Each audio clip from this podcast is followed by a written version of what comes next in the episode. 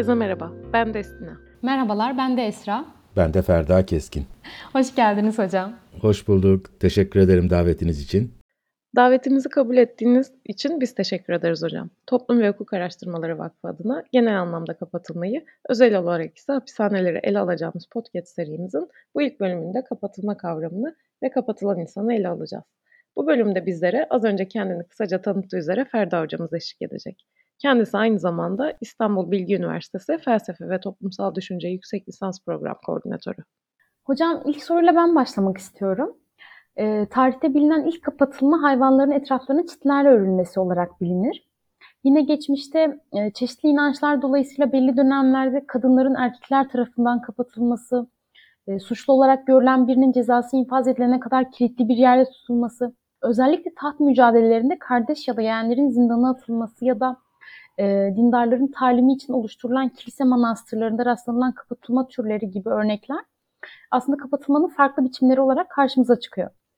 E, bize kapatanların ve kapatılanların kimliklerinden biraz bahseder misiniz? Kim kimi neden kapatır? Evet, şimdi kapatma ve kapatılma pratiği. Bu aslında bir iktidar pratiği e, elbette. Yani birilerinin belli nedenlerle e, belirli bir mekan içerisinde yalıtılması e, ve bu şekilde belli davranış biçimlerini e, göstermeye zorlanmaları. E, bunun farklı nedenleri olabilir, farklı biçimleri olabilir. Dediğiniz gibi e, örneğin hayvanların çitler içerisine kapatılması bunun güzel bir örneğidir. E, öte yandan e, erkeklerin kadınları kapatması ki e, bu e, sadece dini bir pratik değil. E, örneğin antik Yunan dediğimiz ve yere göğe koyamadığımız o e, medeniyette e, bildiğiniz üzere kadınlar genellikle kapalı mekanlar içerisinde tutulurlardı. E, hatta evlerin arka odalarında yaşarlardı ve erkekler akşamları yemekten sonra şölen ya da e, Yunancasıyla sempozyum dediğimiz etkinliği gerçekleştirirken kadınların bu kapatıldıkları mekandan dışarı çıkmaları istenmezdi ve dışarı çıkmalarına izin verilmezdi. Ee, öte yandan bireysel e, ya da kolektif kapanma biçimleri de var. E, verdiğiniz örneklerden bir tanesi bu anlamda çok önemli diye düşünüyorum. E, manastıra kapanma pratiği. Bu aslında bir inziva pratiği. E, burada emir belki Tanrı'dan geliyor ama e, bu e, yeryüzünde bu türden bir kapanma pratiğini e, zorlayan herhangi bir merci yok. E, yani bireyler e, bu kapanma pratiğini gerçekleştirme kararı aldıktan sonra ancak belirli bir iktidarın çerçevesine giriyorlar. Daha sonra e, bu kapanma pratiği kolektif bir şey haline geliyor. Avrupa'ya geldikten sonra manastır dediğimiz durum ortaya çıkıyor. Ama tabii başka örnekler var moderniteyle birlikte ortaya çıkan. bunlar içerisinde tıbbi karantinadan özellikle söz etmek e, gerekir. E, yani insanların belki salgın hastalıklar zamanında e, belli mekanlar içine e, yerleştirilmeleri. Ama e, bunun da ötesinde özellikle o Michel... Şu anda içinde bulunduğumuz pandemi de buna bir örnek değil mi hocam? Tabii çok net bir örnek, kesin bir örnek ve bunu çok katmanlı olarak yaşadık. Ve tam iki yıldır e, bunu e, dünya yaşıyor. Bu karantina dediğimiz şey çok net olarak bir iktidar uygulaması e, tabii ki ve bu uygulama çerçevesinde yapılan şey kapatılanlara belli buyruklar yoluyla nasıl yaşamaları gerektiği konusunda e, yönergede e, bulunmak ve onları bu şekilde güdümlemek. Ama tabii Batı'nın kapatma pratikleri sadece bunlardan ibaret değil. Çünkü Batı'da kapatma dediğimiz pratiğin gerçekleştiği kurumların da tarihi var. E, bu kurumları e, çok kabaca e, üç tanesinden bahsedebiliriz. E, bunlardan bir tanesi tabii ki e, kışlalarda askerlerin kapatılması, e, arkasından e, hapishanelerde suçluların kapatılması, e, hastanelerde hastaların kapatılması ve akıl hastanelerinde akıl hastalığı dediğimiz o deneyimin öznesi olduğu düşünülen insanların kapatılması. Burada kapatanlarla kapatılanlar arasındaki e, o zaman kategorizasyon çok çeşitli oluyor e, elbette. Yani kapatılanlar belli kimlikler üzerinden kapatılıyorlar. Nedir bunlar? Az önce söylediğimiz gibi e, toplumsal cinsiyet e, üzerinden bir kapatılma gerçekleşebilir ki bu bir kimliktir. E, öte yandan e, suçlu ya da suça eğilimli, hasta ya da akıl hastası kimliğini taşıyanların kapatılması e, burada e, söz konusu ya da e, belirli bir e, dinsel kimliği arayan insanların ki bu e, illa aziz olmak zorunda değil e, işte ruhunu günaha yönelik arzulardan arındırmak isteyen e, keşişin e, kimliği olabilir. Bu kimlikler kapatılmaya maruz kalıyorlar. Öte yandan bunları kapatan farklı kurumlar var. E, bu kurumlar hukuk olabilir, e, din olabilir, ordu olabilir, ya da okul olabilir. Çünkü az önce sözünü etmedik ama yatılı okul da bir kapatılma mekanıdır e, aslında. E, bugün artık e, çok fazla kalmadı e, bu pratik belki ama geçmişte çok yoğun olan bir pratikti. Dolayısıyla kapatan e, iktidar mercileri e, belli bir takım kurumlar şeklinde e, örgütlenmiş olan merciler ve tabii ki bunların yaptıkları şey aslında sadece belirli bir kimliği taşıyanları belirli mekanlar içerisinde soyutlamak değil, aynı zamanda o mekanın içerisine alınan insanları kimliklendirmek. Çünkü kimlikler bana kalırsa doğal, verili olan doğal özelliklerimiz değiller. Kimlikler sonradan kuruluyorlar. Ve e, o kimliklerin kurulmasında tabii ki belli bir takım söylemler var. Ama bu söylemler sadece dil içerisinde olan e, bir takım unsurlar değiller. Söylemlerin çok ciddi kurumsal boyutu vardır. Bu kurumsal boyutta demin sözünü ettiğim örneklerle e, tekrar düşünülebilir. Akıl hastanesi, hastane, kışla, yatılı okul, manastır, aile ve vesaire. Bu anlamda e, bu kapatma pratiklerini e, kimlikleri kapatmanın ötesinde kimliklendirme pratiği olarak da düşünmemiz mümkün hatta gerekli bana e, kalırsa. Hocam kitlesel kapatılmalardan bahsettiniz. Bu noktada ben de Büyük Kapatılma kitabında da atıf yaptığınız kitlesel kapatılmanın tarihine değinmek istiyorum. Kitap 1656 yılında Paris'te kurulan genel hastane anlatısıyla başlıyor. Devamında da bu kurumun kurulmasından kısa bir süre sonra Paris nüfusunun azımsanamayacak bir kısmının bu kurumda gözetim altına alındığından ve aslında 17. yüzyıla kadar akıl hastanesi, hastane ya da hapishane gibi modern kapatma kurumlarının var olmadığından bahsediliyor. Siz de biraz önce farklı kapatılma türlerinden bahsettiniz. Kapatılma rejimi tarihsel süreç içerisinde nasıl değişir? Biraz daha açarsam kapatılanın gerekçe ve biçimleri, kapatılanın profili ve kapatılma mekanlarının düzenlenmesi tarih boyunca nasıl dönüşümlerden geçti? Evet şimdi siz e, tabii Foucault'un 1961 yılında yayınladığı ilk ciddi eseri olan e, Klasik Çağda Deliliğin tarihine e, gönderme yaptınız. E, gerçekten de orada Foucault e, der ki yani bu kapatılma mekanları aslında tarihsel bir ihtiyaç sonucunda ortaya çıkmıştır. Nasıl bir ihtiyaçtır bu? 1600'lerde işte İspanya'da başlayan ve bütün Avrupa'ya yayılan bir ekonomik kriz var. Bu ekonomik kriz esnasında e, başıboş dolaşan bir nüfusun kapatılması lazım çünkü tehdit oluşturuyor. E, iki neden neden var bunları kapatmak için? Bir, e, kriz esnasında bunların oluşturduğu tehdidi bertaraf etmek. İkincisi kriz bittikten sonra bunları ucuz emek olarak kullanabilme arzusu e, işte o zaman e, daha önce salgın hastalıklar için e, kurulmuş olan hastaneler e, bu insanları kapatmak için e, kullanılıyor ve fakat bir süre sonra bunun çok da iyi bir yöntem olmadığı keşfediliyor. Çünkü kapatılan bu insanları beslemek lazım. Çok farklı kategoriler bir araya geldiği için de çok fazla sorun çıkıyor. Yani bunlar içerisinde libertenler var, e, suçlular var, e, dilenciler var, e, hastalar var, akıl hastaları var e, vesaire ve bunlar birbirlerine zarar vermeye başlıyorlar. Dolayısıyla e, bu hiç de öyle ekonomik bir çözüm e, değil. Bunun üzerine şöyle bir çözüm bulunuyor. Deniyor ki Çalışabilecek durumda olanları dışarı çıkartalım. Çalışamayacak durumda olanları biz kapatmaya devam edelim. Ama kapatırken de e, bunları e, farklı gruplara ayıralım. Yani akıl hastası tırnak içinde olanlar için ayrı bir mekan kuralım. Hasta olanlar ayrı bir mekan kuralım. Suçlular için ayrı bir mekan kuralım. Çünkü suçlu örneğin hastaya tecavüz ediyor, akıl hastası gidiyor ötekini öldürüyor vesaire.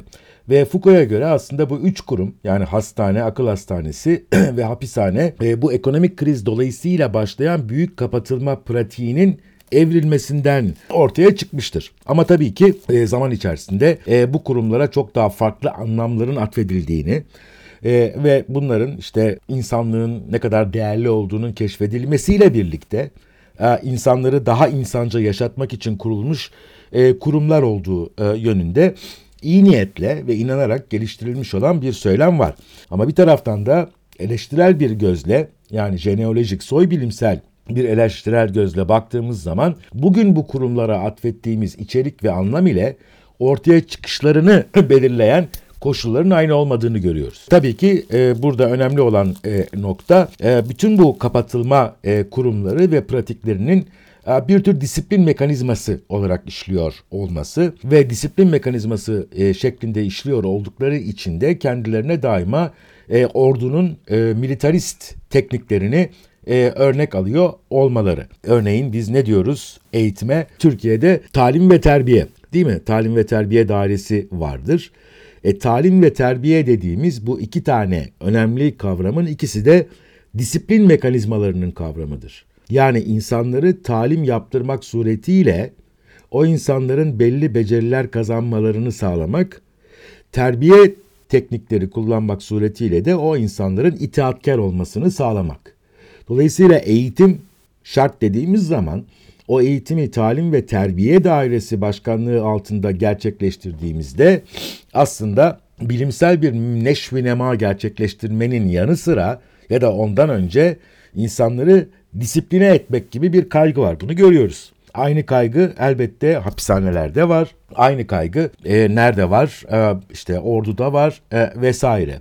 Yani bunun için sadece Guguk Kuşu filmini hatırlamanız yeterli olacaktır. Bilmiyorum o filmi seyrettiniz mi? Çok ünlü bir filmdir ve Guguk Kuşu filminde aslında e, iki tane kapatılma mekanı arasında tercih yapan bir delinquent, suça eğilimli figür vardır. İki tane kapatılma mekanı nedir? Biri hastane biri hapishane ve bu suça eğilimli olan ama minör suçlar işleyen kişi hapishaneden kaçmak için deli taklidi yaparak akıl hastanesine gelir fakat akıl hastanesinde yaptığı şeylerden dolayı lobotomiye maruz kalır ve bitkisel hayata indirgenir. Belki de hapishanede kalsaydı asla başına gelmeyecek bir şeydi bu. O anlamda bu kapatılma mekanları e, arasındaki geçişlilik, e, kapatılmaya maruz kalan kişilerin yaptığı seçimler e, vesaire gerçekten çok velut üzerinde düşünülmesi gereken bir konu. E, hocam Guguk Kuşu filmi örneği aslında benim de aklıma e, Foucault'un kitaplarının birinde verdiği bir örneği getirdi.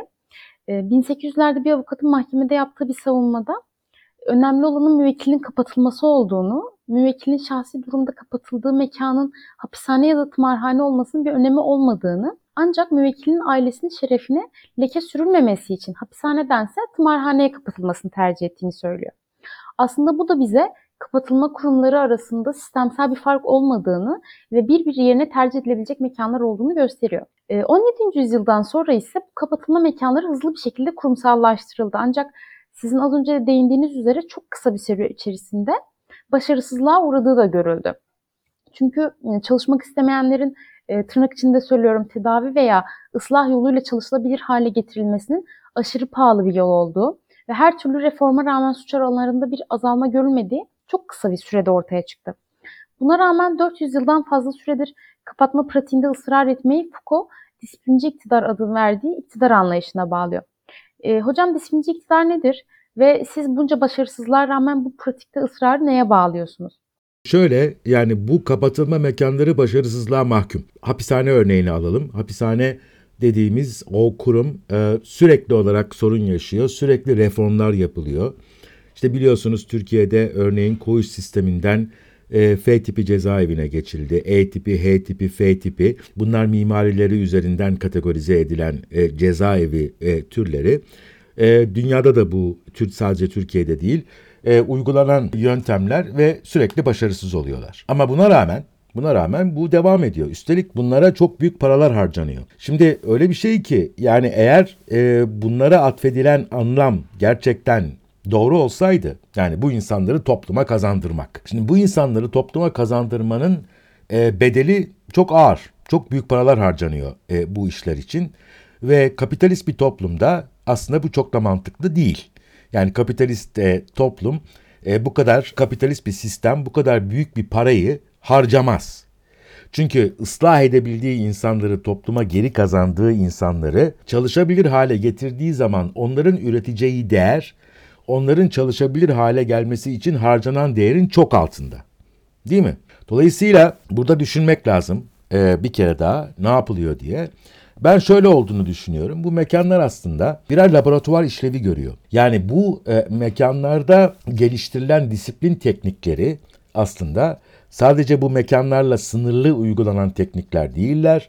dışarıda bütün topluma uygulanan teknikler. Ama tabii ki bu tekniklerin giderek daha e, etkili, e, daha pratik, İngilizcesiyle söylersek daha efficient e, olabilmesi için yapılması gereken belli bir takım deneyler var ve bu deneyleri tabii ki dışarıda toplumun bütününde uygulamak kolay bir şey değil. Ve bu anlamda dolayısıyla ne kadar başarısızlığa uğramış olursa olsun hapishane gibi bir mekan aslında belli bir takım disiplin mekanizmalarının veya tekniklerinin geliştirilmesi için bir tür laboratuvar e, işlevi görüyor. Şöyle de bir durum var onu da e, yabana atmayalım.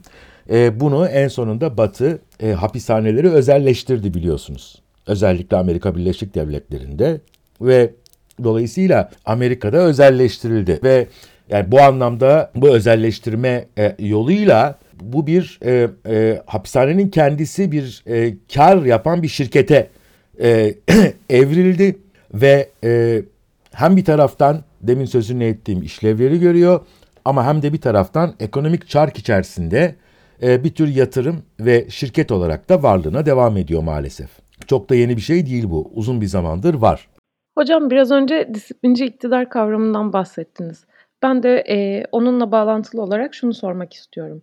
Foucault e, hastane, hapishane, mülteci kampları gibi kapatılma mekanlarını disipliner kurumlar olarak tanımlıyor. Goffman ise kapatılma mekanlarını total kurumlar olarak ele alıyor ve bunların bellek ve benlik yetim mekanları olduğundan bahsediyor. Yani e, kapatılan bireyin benliğinin soyularak ona yeni bir benlik giydirildiğini ve toplumsal yaşamda oluşturduğu kimlik setinin yıkılarak ona yeni bir kimlik inşa edildiğini söylüyor. Siz de aslında en başta kimlik olgusu üzerinde buna değinmiştiniz. Biz yine hapishanelerden yola çıkarsak, bu kimliksizleştirme çabasının özellikle siyasi mahpuslar için nasıl bir yere koyuyorsunuz? Yani devlet egemenliğine karşı işlenen suçlarda kişiler hukuksal iktidar yerine disiplinci ve düzenleyici iktidar ile mi karşı karşıya? Belki burada biraz da e, Giorgio Agamben'in e, Kutsal İnsan kitabında açtığı çerçeveden de bahsedebiliriz. Toplum içerisinde, e, hukuk toplumunda, hukukun geçerli olduğu bir toplumda insanların e, işte donatıldığı belli bir takım e, yükümlülükler, haklar ve özgürlükler e, vardır. Ve insanlar yurttaş olmak hasebiyle e, belli bir takım haklara sahiptirler. Toplama kampı dediğimiz yer e, ya da işte mülteci kampları ya da buna benzer e, kurumlar e, ise özellikle olağanüstü hal e, durumlarında yasayı askıya aldıkları için bu insanların der e, Giorgio Agamben çıplak yaşama indirgenmesi söz konusudur. Yani iki türlü yaşamdan burada söz edebiliriz. Bunlardan bir tanesi Giorgio Agamben'in tabiriyle Zoe bir tanesi bios. Antik Yunanca'daki kavramları kullanırsak e, bios polis içerisinde politik olarak koşullandırılmış e, yurttaşın yaşamıdır. Zoe ise bildiğimiz biyolojik çıplak yaşam. Ve e, belli bir takım mekanlarda, yasanın askıya alındığı mekanlarda e, insanlar yasanın kendilerine bahşettiği ya da yasa tarafından donatıldıkları haklardan yoksun oldukları için artık bir yurttaş olmaktan e, çıkarlar ve dolayısıyla yaşamları da politik olarak koşullandırılmış bir yaşam olmak yerine e, bir tür e, saf ya da salt e, biyolojik yaşama e, dönüşür. Şimdi ayrıntıya burada giremeyiz elbette. Bunu geliştirir e, Giorgio Agamben ve Roma hukukundaki kutsal insan e, homo sacer e, kavramıyla ilişkilendirir e, ve der ki e, bu türden e, mekanlarda yalıtılmış olan ve yasanın askıya alındığı bu mekanlarda çıplak yaşama indirgenmiş olan insanlar kurban edilemezler ama öldürülebilirler. E, yani bunları öldürmek e, caizdir e, şeklinde. Tabi bu da aslında bizim yakın geçmişte çok tanık olduğumuz bir şey. E, özellikle göç dalgası başladığında e, yani e, Orta Doğu'dan ya da Afrika'dan e, ya da e, Orta Asya'dan e, batıya göç etmek isteyen e, insanların e, yaşadıklarını hepimiz gayet iyi biliyoruz e, elbette. Daha da geriye gitmek e, e, gerekiyor. E, toplama kampları, Holocaust'ta gerçekleşen yani Almanya'da e, ve Polonya topraklarındaki o büyük soykırımda e, gerçekleşen bir süreçten söz ediyoruz ki Hannah Arendt de e, bu konuda çok önemli şeyler e, söylemişti. Ayrıca benim şahsi kanaatim e, 1915'te e, yaşanmış olan Ermeni soykırımı da aslında e, bir mobil toplama kampıdır. E, bunu da daha önce e, aslında e, işte batıda yaşayan ya da Anadolu'nun çeşitli yerlerinde e, yaşayan e, büyük bir Ermeni e, nüfusunun e, belli bir coğrafyaya naklediliyor olması bahanesiyle harekete geçirilmesi, orada onların e, bütün işte yasanın askıya alınması suretiyle e, onların çıplak yaşama indirgenmesi ve rahatlıkla katledilmesi. Canlarından oldular. Canlarından niye oldular? Çünkü artık o yurttaş olarak sahip oldukları hakları kaybetmişlerdi. Ama e, yakın geçmişte bunu hala yaşıyor olmamız çok ilginç. E, ve e, gördüğümüz kontrastlar da çok ilginç. Çünkü biliyorsunuz geride bıraktığımız bir hafta içerisinde e, yüz binlerce Ukraynalı batıya göç etmeye çalışıyor. Ve şunu da görüyoruz ki batı e, bu insanları göç eden bu insanlara e, yakla, ya, insanlara yönelik olarak daha önce Orta a, a, Asya'dan ya da e, e, Orta Doğu'dan gelen insanlara göre çok farklı bir e, tavır içerisinde. İnsanların tenlerinin, saçlarının renginden bahsediliyor, dinlerinden bahsediliyor. Ya bu insanlar nasıl alınacaklar, nereye toplanacaklar, e, ne yapılacaklar şeklinde. Yani bilmiyorum belki yeri midir değil midir ama e, Batı'nın liberal demokrasi adını verdiği o sistemin çoktan sona erdiğini zaten biliyorduk. E, bu durumda bu e, çok daha belirgin hale geldi maalesef. E, yani bütün o kolonyalist, ırkçı e, şeyler, çerçeveler e, çok daha net e, görünür hale geldi ve bunu görünür hale getiren şey de e, maalesef bu kapatma e, pratikleri. E, Batı burada e, kendi kendisini çok net bir şekilde ele veriyor. Hocam aslında tam olarak ötekilere geldiniz. Yani ben size 17. yüzyıldan e, alıp soracaktım ötekileri. Siz mültecilerden bahsederek gelmiş oldunuz. E, şöyle ki aslında 17. yüzyılda da kapatılmanın başlangıcına baktığımızda o dönem kapatılanlar deliler, hastalar, fakirler, eşcinseller yani toplumun öteki görülenleriydi. Ve o dönemki ekonomik ve siyasi gelişmelerle birlikte değerlendirmemize bu kişiler çalışamayan veya çalışmak istemeyen yani tırnak içinde söylüyorum işte toplumun ayak takımı olarak görülen kişileriydi. Bu kişilerden hem ucuz ve denetlenebilir iş gücü oluşturmak hem de onları gözetim altında tutma fikri yönetenlere e, diğer cezalandırma biçimlerinden daha da çekici geldi. Bundan da bahsettik aslında. Şimdi bugün halen daha hapishanelerin, kampların ve diğer kapatılma mekanlarının çoğunlukla e, toplumun öteki görülenlerinden oluştuğunu söylemek mümkün. E, siz de örnek verdiniz. Şimdi Ukrayna'dan bahsettiniz. Aslında toplumda kimin ne zaman öteki olacağı da belli değil. Belki birkaç ay önce Ukrayna'daki insanlar kendileri için böyle bir şey düşünmezken şu anda kendilerini göç eder halde buldular ve başka bir toplumun ötekileri olarak kabul edilip edilmeyeceği tartışılan kişiler konumunda buldular. E, burada bir noktada egemenin kriterlerini karşılamayan bireylerin kapatılmaya konu edilmesi veya kapatılması aslında egemenin kendi ideal toplumunu yaratma isteğine de tekabül etmez mi hocam? Tabii ki. E, tabii ki. Yani burada iki türlü düşünmek gerekiyor bence. Yani bu pratikler bir taraftan yani şöyle diyelim aynı ve öteki. E, aynı derken belirli bir kimliğin öznesi olanlar ve o kimliğin öznesi konumuna geçemeyecek olanlar ise ötekiler. Burada eş zamanlı e, işleyen iki pratik var. Aynılaştırma yani kimliklendirme ve ötekileştirme. Yani bir kimliğe sığmayanları e, belki e, tamamen dışlama ya da başka bir kimlik altında e, kimliklendirerek dışlama da diyebiliriz buna. Bir kimliğin başka bir kimliği dışlaması ve başka bir kimlik üzerinde de tahakküm kurması. Onu e, kapatmak e, suretiyle e, bu elbette ideal bir toplum e, oluşturmanın yöntemlerinden e, bir tanesi. Hatta bir e, toplumlar bütünü yani şöyle düşünelim e, Batı çok uzun bir süre e, işte ulusalcılık dediğimiz o garip e, saplantıyla e, yaşadı. Bunun yüzünden büyük savaşlar e, yaşandı. Bunun yüzünden milyonlarca insan e, öldü. Sonra Avrupa Birliği dendi ama Avrupa Birliği e, denilen şey ötekileştirme pratiklerinin üstesinden gelmek için e, kurulan bir kurum değildi. Belirli bir kültür e, ya da belirli bir din e, ya da belirli bir coğrafya içerisinde birlikte kimlen, kimliklendirilebilecek olan insanları bir araya getirme projesiydi.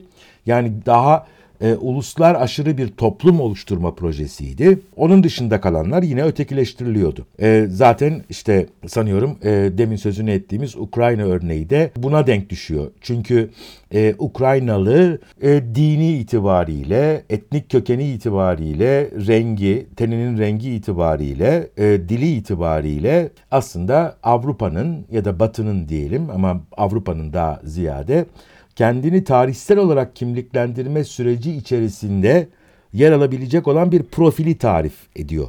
E, bu yüzden de o geniş, daha geniş, ulus aşırı toplumun bir parçası olmalarında bir sakınca görülmüyor. Ama ben, siz, işte Suriyeli, Iraklı, İranlı ya da Afganistanlı ya da Afrikalı e, birisi elbette e, aynı şekilde karşılanmıyor. Aynı şekilde e, bir hoş geldine ne diyelim bir hoş geldin yaşamıyor. Hocam aslında bahsettiğiniz gibi insanlar öteki olduklarında dahi belli farklılıklar üzerinden birbirlerinden ayrıştırılıyorlar, bölünüyorlar. Foucault'da çalışmalarında öznenin ya kendi içinde bölünmüş olduğunu ya da başkalarından bölünmüş olduğunu ve bu süreci e, özneyi nesneleştirdiğini söylüyor. Bu şekilde bölünmeyi de kişileri e, deli ile akıllı, hasta ile sağlıklı, suçlular ile suçlu olmayanlar olarak ayırmak şeklinde örnekliyor. Bununla birlikte insanların belli bir varlık veya davranış biçimlerinin tarihin belirli alanlarında e, sorun olarak kabul edilerek hakikatin çarptırılmasını da sorunsallaştırma olarak açıklıyor. Yani deliliğin, hastalığın ya da suçluluğun tarihin belirli bir döneminden sonra sorun olarak karşımıza çıkarıldığını ve egemenlerin denetiminde olan aygıtların da sözde bu sorunlara bir çözüm olarak bu kurumları karşımıza çıkardığını söylüyor. Siz bu nesneleştirme ve sorunsallaştırma kavramlarını nasıl değerlendiriyorsunuz? E, baktığımızda hakikat iddiası taşıyan önermeler üreten psikoloji, patoloji, kriminoloji gibi bilimsel araştırma alanları kapatılma alanında insanlar hakikat oyunları mı oynuyor? evet, güzel soru. Şimdi nesneleştirme tabii ki e, Foucault'un icat ettiği bir kavram e, değil aslında. E, nesneleştirme e, yani dünyayı bir nesne olarak e, ve kendimizi de bir özne olarak görme süreciyle ilgili olan e, bir şeydir. Ama örneğin e, Adorno ve Horkheimer e, Aydınlanmanın Diyalektiği isimli e, kitaplarında e, Foucault'dan çok daha önce e, bu nesneleştirme e, sürecinden söz etmişlerdir.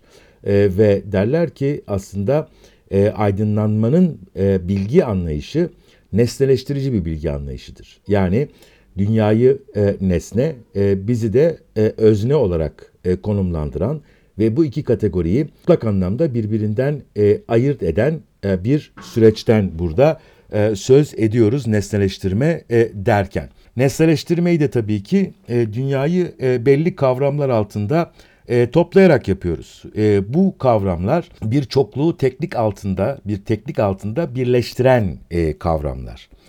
E, bu çerçeve içerisinde Foucault'a gelebiliriz tabii ki. Yani insanların suçlu olarak, hasta olarak ya da akıl hastası olarak nesneleştirilmeleri ya da kendi içlerinde e, bölünmeleri. Bu nesneleştirme e, aslında bana kalırsa e, adını da net olarak koymak lazım. Sosyal bilimlerde pozitivizm dediğimiz e, geleneğin yaptığı bir şeydir.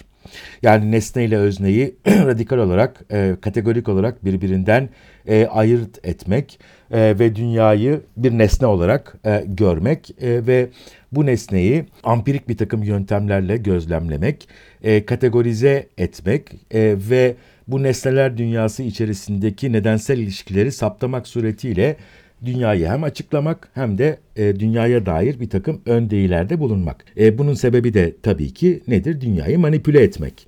Çünkü dünya e, bizi tehdit eden bir yer. Dolayısıyla e, bu tehdidi ortadan kaldırabilmek için dünyada var olan bilinemezi bilinebilir hale getirmek gerekiyor. E, bilinebilir hale getirmek için de ne yapmak gerekiyor tabii ki? E, onu kendi kategorilerimiz altında e, toplamak ve bu kategorizasyon sonucunda demin sözünü ettiğim nedensel ilişkileri kurmak suretiyle açıklanabilir bir yer haline getirmek ve önden tahmin edilebilir bir hale getirmek ki e, bu dünyanın bize oluşturduğu tehditleri ortadan kaldırabilirim. Şimdi bunu kimlikler üzerinden yaptığım, yapmak da mümkün ve yapmak da gerekiyor e, zaten. E, yani insanları kimliklendirmek suretiyle nesneleştirmek, e, bir taraftan da kendisiyle e, beraber o e, insan çokluğunun tehdit edici yanını e, iptal etmek üzere kullanılan bir şey. Şimdi bu kriminolojide de vardır. Yani kriminolojide belli bir takım örgütleri e, ortadan kaldırmak istemezler. E, tamamen e, pasifize etmek isterler. Çünkü örgütler yani o suç örgütü dediğimiz e, şeyler e, aslında kendi içlerindeki bireyleri kimliklendirdikleri için e, onların davranışlarını tahmin edilebilir hale getirirler. Siz eğer kriminal, suçlu olduğu iddia edilen bir ortamı toptan iptal edersiniz, onun yerine neyin geleceğini bilemezsiniz. Onun yerine gelecek olan şeyin nasıl davranacağını da bilemezsiniz. Dolayısıyla buna yer açmak yerine mevcut suç ortamını muhafaza etmek ama onu denetlemek. Böylece o suç ortamında var olan kişilerin nasıl davranacağını önceden tahmin etmek suretiyle gerekli güvenlik mekanizmalarını sağlamak. Ortamı tamamen ortadan kaldıracak şekilde davrandığınız takdirde yerine gelecek olanların kim olacaklarını, nasıl davranacaklarını bilemiyorsunuz. Bilemezsiniz. Bu da zaman alacak olan bir şey. Bunu saptayabilmek. Bunu yapmak yerine işte pasifize edebilmek, etmek üzere e, minim, minimal bir düzeyde bunu korumak. Bu kriminal kriminolojide e, var olan bir teknolojidir. Öte yandan sorunsallaştırma e, kavramı tabii ki e, sorunsallaştırma bir e, bir şeyin sorun olarak görülmesi anlamına geliyor. Problematizasyon. Ama tabii Foucault'un e, kullandığı anlamda sorunsallaştırmanın başka bir fonksiyonu daha var. Çünkü sorunsallaştırılan e, bir şey yani sorun olduğu düşünülen bir şeyi bu sorunsallaştırma sürecinde Foucault'un tarif ettiği ya da tanımladığı haliyle sorunsallaştırma sürecinde belirli bir hakikat oyununa dahil ediyoruz. Onu hakikat oyununa dahil etmek demek ise aslında o davranış biçimini belirli bir söylemle eklemlendirmek demek. Söylemle eklemlendirmek de şu anlama geliyor. O davranış biçiminin o söyleme özgü kavramlarla kavramsallaştırılması. Yani e, buradaki söylem din olabilir, hukuk olabilir, tıp olabilir, psikiyatri olabilir, kriminoloji olabilir, sosyoloji olabilir, hatta felsefe olabilir. Bu e, davranış biçimini e, bir veya birden fazla söylemle eklemlendirmek suretiyle kavramsallaştırmak demek, o davranış biçimine dair bir takım doğru olduğu iddia edilen önermeler üretmek demek. Yani o davranış biçiminin hakikatini söylemek demek ki hakikat oyunu derken Foucault'un kastettiği de bu. Şimdi biz belli bir davranış biçiminin hakikatini söylediğimizde ki bunu bilim yoluyla da yapabiliriz, sosyal bilim yoluyla da yapabiliriz, hukuk yoluyla da yapabiliriz, ahlak yoluyla da yapabiliriz, din yoluyla da yapabiliriz. Ama o davranış biçiminin hakikatini söylediğimiz andan itibaren o davranış biçimini aslında e, belirli bir kategori içerisinde kuşatmış oluyoruz ve ona müdahale etme ehliyetini alıyoruz. Eğer bu kavramsallaştırma sürecinde söz konusu olan davranış biçimi arzu edilmeyen bir davranış biçimi ise yani günahsa, ahlaksızlıksa, suçsa ya da patoloji ise tıbbın iddia ettiği gibi patolojik bir davranış biçimi ise o zaman tabii ki buna müdahale etme hakkı ortaya çıkıyor. O zaman da bu müdahalenin yapılabileceği kurumlara ihtiyaç oluyor. Bu kurumlarda e, tabii ki e, cezaevi oluyor, hapishane oluyor, akıl hastanesi ya da hastane oluyor, e, okul oluyor e, vesaire. Yaramaz çocukların mesela e, yatılı okula gönderilmesi oluyor. Değil mi? E, ya da günahkarların manastırlara kapatılması, gönderilmesi oluyor. E, kız çocuklarının işte kadın rahibe manastırlarına, erkek çocuklarının rahip manastırlarına vesaire. Dolayısıyla sorunsallaştırma e, sadece bir sorun olarak görmek değil davranış biçimini. O davranış biçimini belirli bir söylemle eklemlendirip kavramsallaştırmak suretiyle onu bir öznel deneyime dönüştürmek ve bu öznel deneyimi bir kimlik olarak tanımlamak ve bu kimliğin öznesi olan kişinin eğer patolojikse davranışı o kişiye müdahalede e, bulunabilmek ve bu müdahale için gerekli kurumları ve pratikleri oluşturmak. Sosyal bilimlerin zaten yaptığı şey nedir? Kurumları ve pratikleri araştırmaktır, incelemektir. Foucault'yan bir perspektiften baktığımız zaman bu kurumlar ve pratiklerin amacı elbette e, nedir? Bu kimliklendirmeyi sağlamak ve kimliklendirme gerçekleştikten sonra yapılan normatif ayrımlardan hareketle normal, patolojik, ahlaki, gayri ahlaki e, ya da bu e, helal haram olabilir bilmiyorum. E, bunun üzerinden o kişilere müdahale etmek. Müdahalenin tabii ki en önemli unsurlarından bir tanesi kapatmak. İki tane vardır müdahale önemli. Bunlardan bir tanesi dışarıya atmak, olduğu gibi dışarıya atmak. Bir tanesi de içeriye almak. Yani kapatmak. Dışarıya attığınızda dersiniz ki beni ilgilendirmiyor. Başının çaresini e, ne, bak ondan sonra ya da içeriye almak. Orada da işte kurum gerekiyor. Hocam aslında e, konuyu epey bir özetledik. Hastane, hapishane, akıl hastanesi, kamp gibi kurumların özdeş olduğunu ve devlet egemenliklerinin egemenliklerini e, devam ettirebilmek için bu kurumları toplum üzerinde baskı araçları olarak kullandığını ve hatta aslında hakikat iddiası taşıyan önermeler üreten birçok alanın da bize hakikati sunmak yerine egemenin amaçlarına hizmet eden önermeleri bize sunduğunu özetledik. E, daha da doğrusu özetlediniz. E, ama ben burada son olarak size şunu sormak istiyorum. Kapatının kimliğine, kullandığı yöntemlere ve kapatılma mekanlarının genel özelliklerine odaklandığımızda tahakkümcü erkek insan figürü tarafından belirlendiğini söyleyebiliriz.